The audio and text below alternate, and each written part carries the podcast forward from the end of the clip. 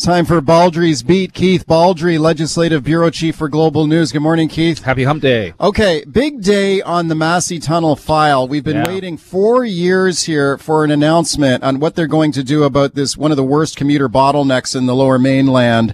Uh, four years since the NDP put the brakes on a, a massive bridge that the previous Liberal government were building to replace the Massey Tunnel.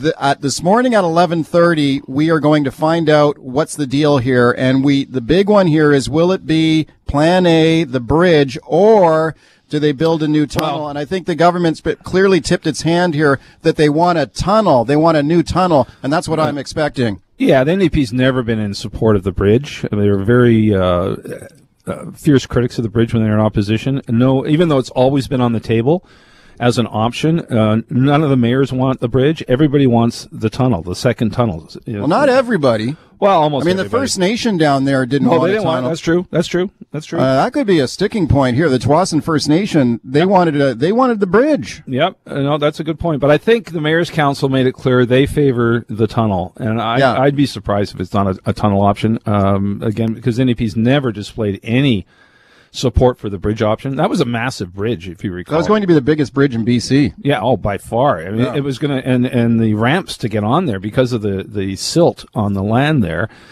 Uh, was so deep that it was just going to be huge on ramps. It was going to be a massive. Uh, I remember one of the analysis of the bridge pointed out the um, one of the problems was that it blocked out the sun on a housing development. That's one of the things that Richmond was complaining about. Yeah. Uh, and that was a serious concern. So yeah, it's 11:30 today. We expect the tunnel to be the option going forward. Uh, what's going to be interesting though, you've got Justin Trudeau in in, in uh, Vancouver today. Uh, what better time to access party dollars than an election campaign? Erin O'Toole, Conservatives, already on the record saying they would support funding uh, Sure. the option to to replace the Massey Tunnel, whatever that option would be. It'll be interesting to see if, what Justin Trudeau's position is. I, I can't believe I, I'd be surprised if he wasn't going to be part of a funding option down the road. Not today, Yeah. but I mean he's uh, he's there for a billion dollars plus on a SkyTrain extension. Why not uh, throw a billion dollars into what is likely Oh, to the be money is- several billion dollars to to replace the Massey Tunnel? The money is endless here. And Oh, you- yeah. you know that Trudeau's, he'll be looking for a photo op later in the campaign, showing up with a big bag I think of he'll. I think he'll come back to BC Sure. at some point. I mean, De- Delta's a key riding for the Liberals. Uh, Carla Qualtrough. Carla Qualtrough with a breakthrough win there. Yeah. Uh, when a, in a riding that for years was a conservative stronghold. Right. Now it's a liberal, strong liberal riding, and she's in favor of uh, replacing that tunnel. And you can be sure the feds are going to be expected to step up to the plate. Sure, you would have Carla Qualtrough there, a Trudeau cabinet minister, with uh, making the announcement on funding for this project for sure. So 11:30 a.m. is when we expect this announcement of a new tunnel to replace the existing Massey tunnel. We're going to bring you that live. Now, the Liberals they had actually started building a bridge instead of a new tunnel earlier, which the NDP Sort of. put the brakes on. Well, they started to sink. They put they piled up some sand and Yeah. started to sink Yeah. some pilings and stuff. They, they put some pilings on there, but no real super um, And then they advanced construction. They also said it was going to come in under budget, like it was three and a half billion bucks Yeah. for this bridge. It was going to be a huge bridge, ten lane super bridge. Let me play a clip here before you get your thoughts. So this is Ian Paton, who is the Liberal MLA for Delta South, on the show yesterday, talking about why he wants to forget about a new tunnel. He wanted the bridge instead. Have a listen. Very unfortunate that it's taken them almost a year now to get this business case before the public so we know what's going on. Uh, when I was on Delta City Council, I mean, it was all about a bridge. We we met endlessly with the project manager, Mr. Geoff Freer. Uh, everybody was on board with the city of Delta that a bridge project was the best project. It went directly over top of the existing tunnel and would not take up any uh, housing, uh, areas of Deas Island Park, or agricultural land. So uh, I, I'm hoping for a bridge, but um, who knows? Well, I think he's going to be disappointed because it's going to be another tunnel. Uh, Uh, sort of a fatalistic tone in Ian's voice there that he knows what's uh, likely to come. We don't know for sure. We'll know at eleven thirty. But again, I've seen no no pronouncements from the NDP ever that would support the bridge concept. They were always critics of it. It's always officially remains an option on the table. They've always been leaning towards a tunnel, and that's what I'm expecting. Okay, 11:30 a.m. is the announcement. We'll bring it to you live. Let's talk about some of the mandatory vaccination announcements coming out of Ontario. This Yeah. is this is huge. So, Maple Leafs, your your team, the Toronto Maple Leafs mandatory vaccination for staff and fans, Toronto Raptors right? well. Toronto Raptors too. We'll see, like the, what the Vancouver Canuck, Canucks are going to do it too. Come Uh, on. I'd be shocked if the Canucks don't do it. Also, the Ontario government announcing a broad vaccine mandate with some exceptions uh, in health and education, right across the board. If you don't get vaccinated, you have to undergo regular testing of those uncomfortable tests. So we haven't seen all the details coming out of Ontario and Quebec for that matter. Uh, Dr. Bonnie Henry here in BC is expected to make an announcement either later this week or next week of what to expect in the education sector, both the K to 12 and the university uh, post secondary. You've had faculty association presidents on here saying we want mandatory vaccines Yep. uh, in our colleges and universities. Not sure what to expect from Dr. Bonnie Henry, but this is gaining momentum right across the continent. You've got New York, you've got San Francisco with really strong vaccine mandates. You've got other cities and states considering these. You're going to see this in Canada and you're going to see it in BC. Yeah, it does really seem to be uh, gaining strength right now. Let's have a listen to Dr. Kieran Moore here. This is Ontario's Chief Medical Health Officer announcing a vaccination policy here for education in Ontario. Could the same thing happen here in BC? Have a listen to this.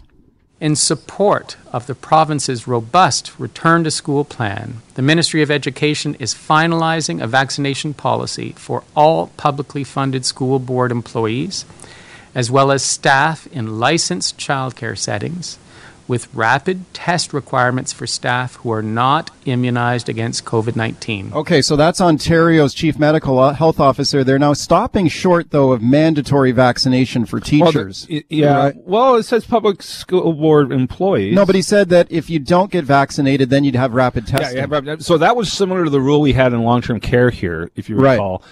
Uh, up until last week when it became mandatory uh, in long-term care. And perhaps that's where we're headed, uh, where there is going to be an out. If you're not going to get vaccinated, you have to undergo.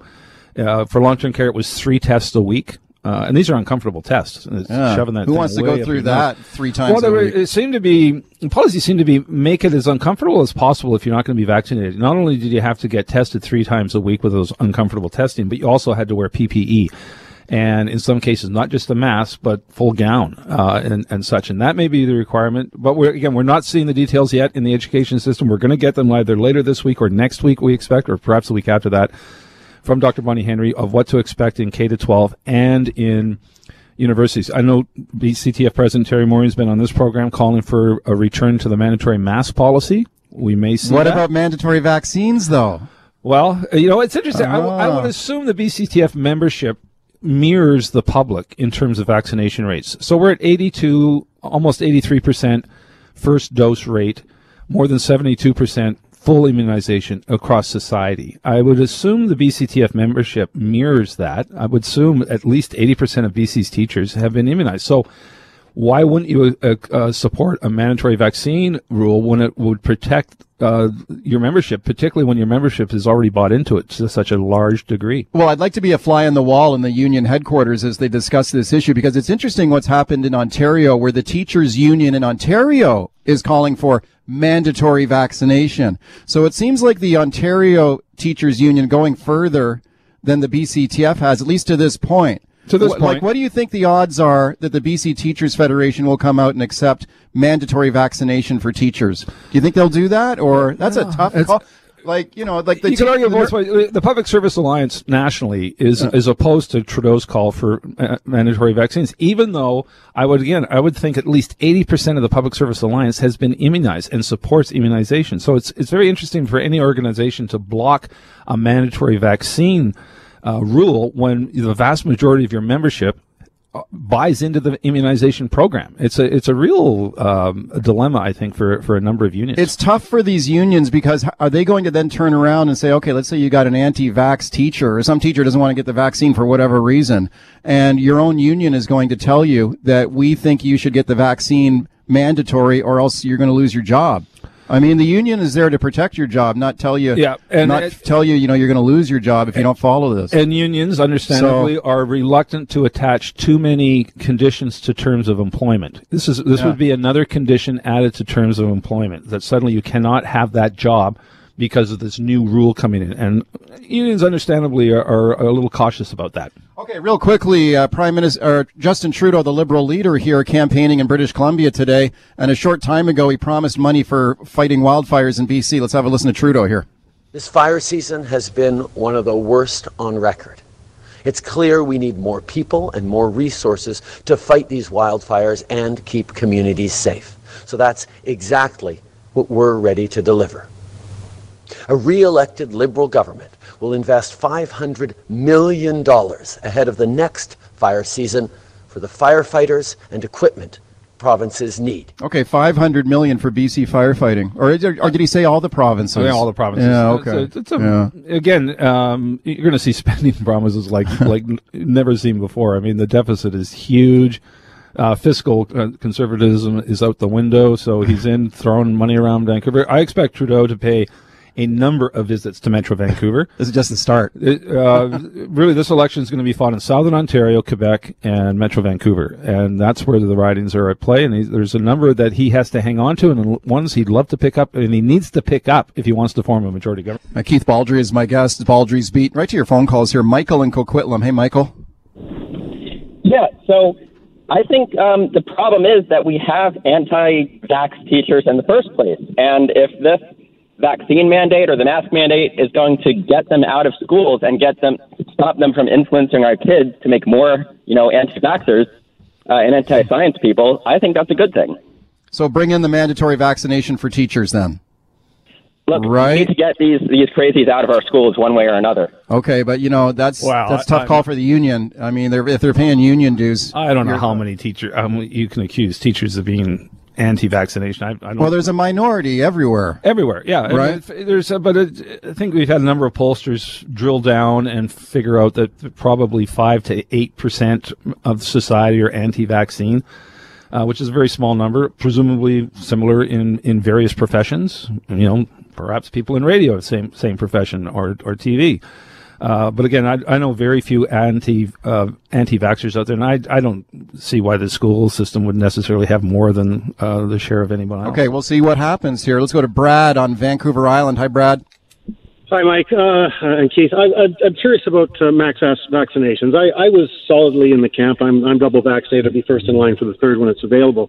I was solidly in the Schwarzenegger camp of freedoms be damned if getting vaccinated protects others. But data that's coming out now, there's stuff out of Israel, there's stuff out of India, and uh, uh, Jason, it was on with Jody the other day, the scientist fellow from UBC, also said that everybody who's vaccinated is going to get infected. Get used to it, were his words. So my question is, if in fact my being vaccinated does not protect others. I have a three month old granddaughter. I have a 71 year old aunt who's getting chemo. If I'm at just as much risk to them being vaccinated of contagion and, and transmission, then A, I don't understand how you enforce vaccinations if it's not for the common good. If okay, th- to protect. Uh, well, okay, thanks for the call. It is for the common good. So if you're vaccinated, there it, it lowers the, the incidence of transmission. It also lowers the severity of the illness. Right now, everyone in ICU in BC, which is more than four, more than 50, uh, are unvaccinated people. You don't have vaccinated people in in uh, in ICU. So very small number. The last report we had, I wish the Center for Disease Control would update this more often, because we're still about a week old report where the number of hospitalizations is very low if you've been vaccinated. But if you're not vaccinated, it's it's much much higher, and that's why we need vaccination. And you're less likely to infect someone else if you've been vaccinated. Yes, right. Yeah, it can right. happen. Again, vaccines are not 100. percent No vaccine is. Well, especially against Delta. Yeah, and the Delta variant is very infectious. But again, the you, you're basically playing the odds here. If you don't get vaccinated right now, every day, 500 cases yesterday. Uh, I, I, checked the, the ages of the 1,400 cases reported on Monday over the weekend. Uh, the, uh, more than half are people in their 20s and 30s, and those are unvaccinated people because the vaccination rates for people below 40 are much lower than people above 40, and that's why you're seeing the illness right now being transmitted amongst teenagers, 20s, and 30s. Let's go to Ed on the line in South Surrey. Hi, Ed. Yeah, hi. I, I just wonder, you know, what I find amazing is how we sit here and unconsciously put this effort to uh, taxing our healthcare workers. I mean, they have to put up with all these now it's between 20s and 30 ending up in the hospital. I mean, this is almost criminal negligence on behalf of the government. I mean, they should make a mandatory vaccination uh, for people over age of 12, and you make up the rules. But I mean, do something that protects our healthcare workers because this is a pathetic joke. So you would say mandatory vaccination for? Oh, there's no question for all elders. No question. Keep it simple, stupid. I mean, and drive the point home. And I tell you, you'll win the day. You'll win the majority of support from the public, guaranteed. Okay, well, you know, the I think- snowball seems to be going down the hill. Keith, Yeah, no, uh, uh, exactly. I got to call him out this week saying the same thing. The uh, vaccine mandates are going to become the new normal. I mean, the public wants it because when you got 80% of the population buying into this thing, uh, you're going to have 80% of the population saying everybody should do this.